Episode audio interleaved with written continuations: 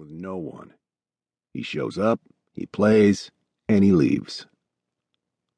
Come on. There are two other Cubans on the team. The third baseman, Oliva, and what's the other guy's name, the righty reliever? Cabrera. Yeah, Ruiz talks to them, right?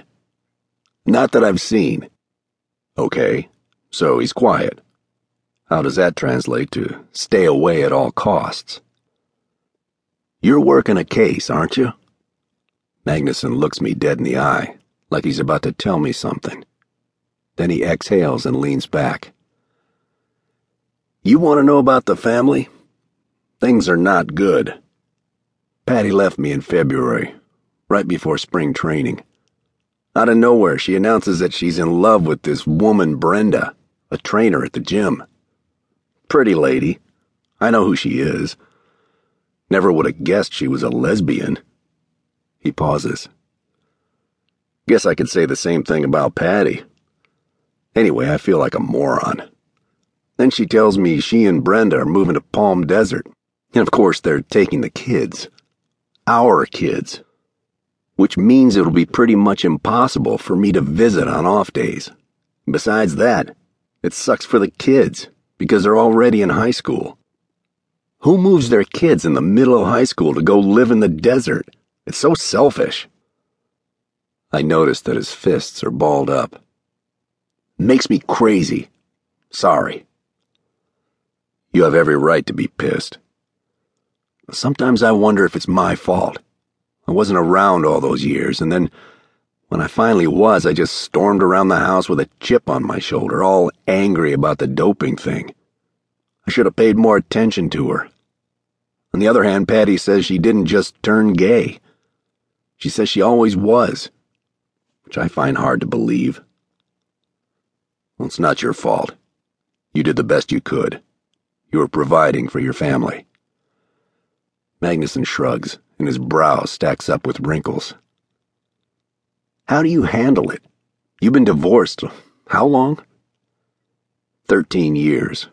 We split when Isabel was a baby. She'll be a sophomore in high school this fall. Your ex lives in L A, right? Santa Monica. We're in Scottsdale. Or we were. Well, I could tell you you'll get over it, but that's not exactly right. You'll move on and you will see your kids. Christmas break, I took Izzy skiing. I've thought of that, but I really don't want to be that guy. You know, the divorced dad who takes his kids on fancy vacations once a year but otherwise doesn't see them. Well, you're divorced and you're a dad. Those are the facts. The rest is up to you. That's helpful. Magnuson rattles the ice in his glass. I think about how to steer the conversation back to Ruiz. As much as I'd like to continue this therapy session, we're playing a matinee tomorrow. Today, rather. So, Yonel Ruiz, Magnuson says, unprompted. He lived with me for a week before spring training. Wait, he lived with you? I was alone in this big house, so when the front office asked around for someone to put Ruiz up for a few days, I said sure. He moved into our guest room, and he was nice enough, always cleaned up in the kitchen and asked before using the computer. We didn't speak much. What did he do on the computer? Mostly video calls with his family, checking email, that sort of thing. Any artifacts? Artifacts? Downloads, chat conversations. Maybe he left his email open? You think I spied on him? You might have been curious, I don't know. Hey, you're the detective, not me. And besides, at that point, I had no reason to suspect him of anything. But later on, you did? Like I said, he only stayed with me for a week. After that, he moved into his own place.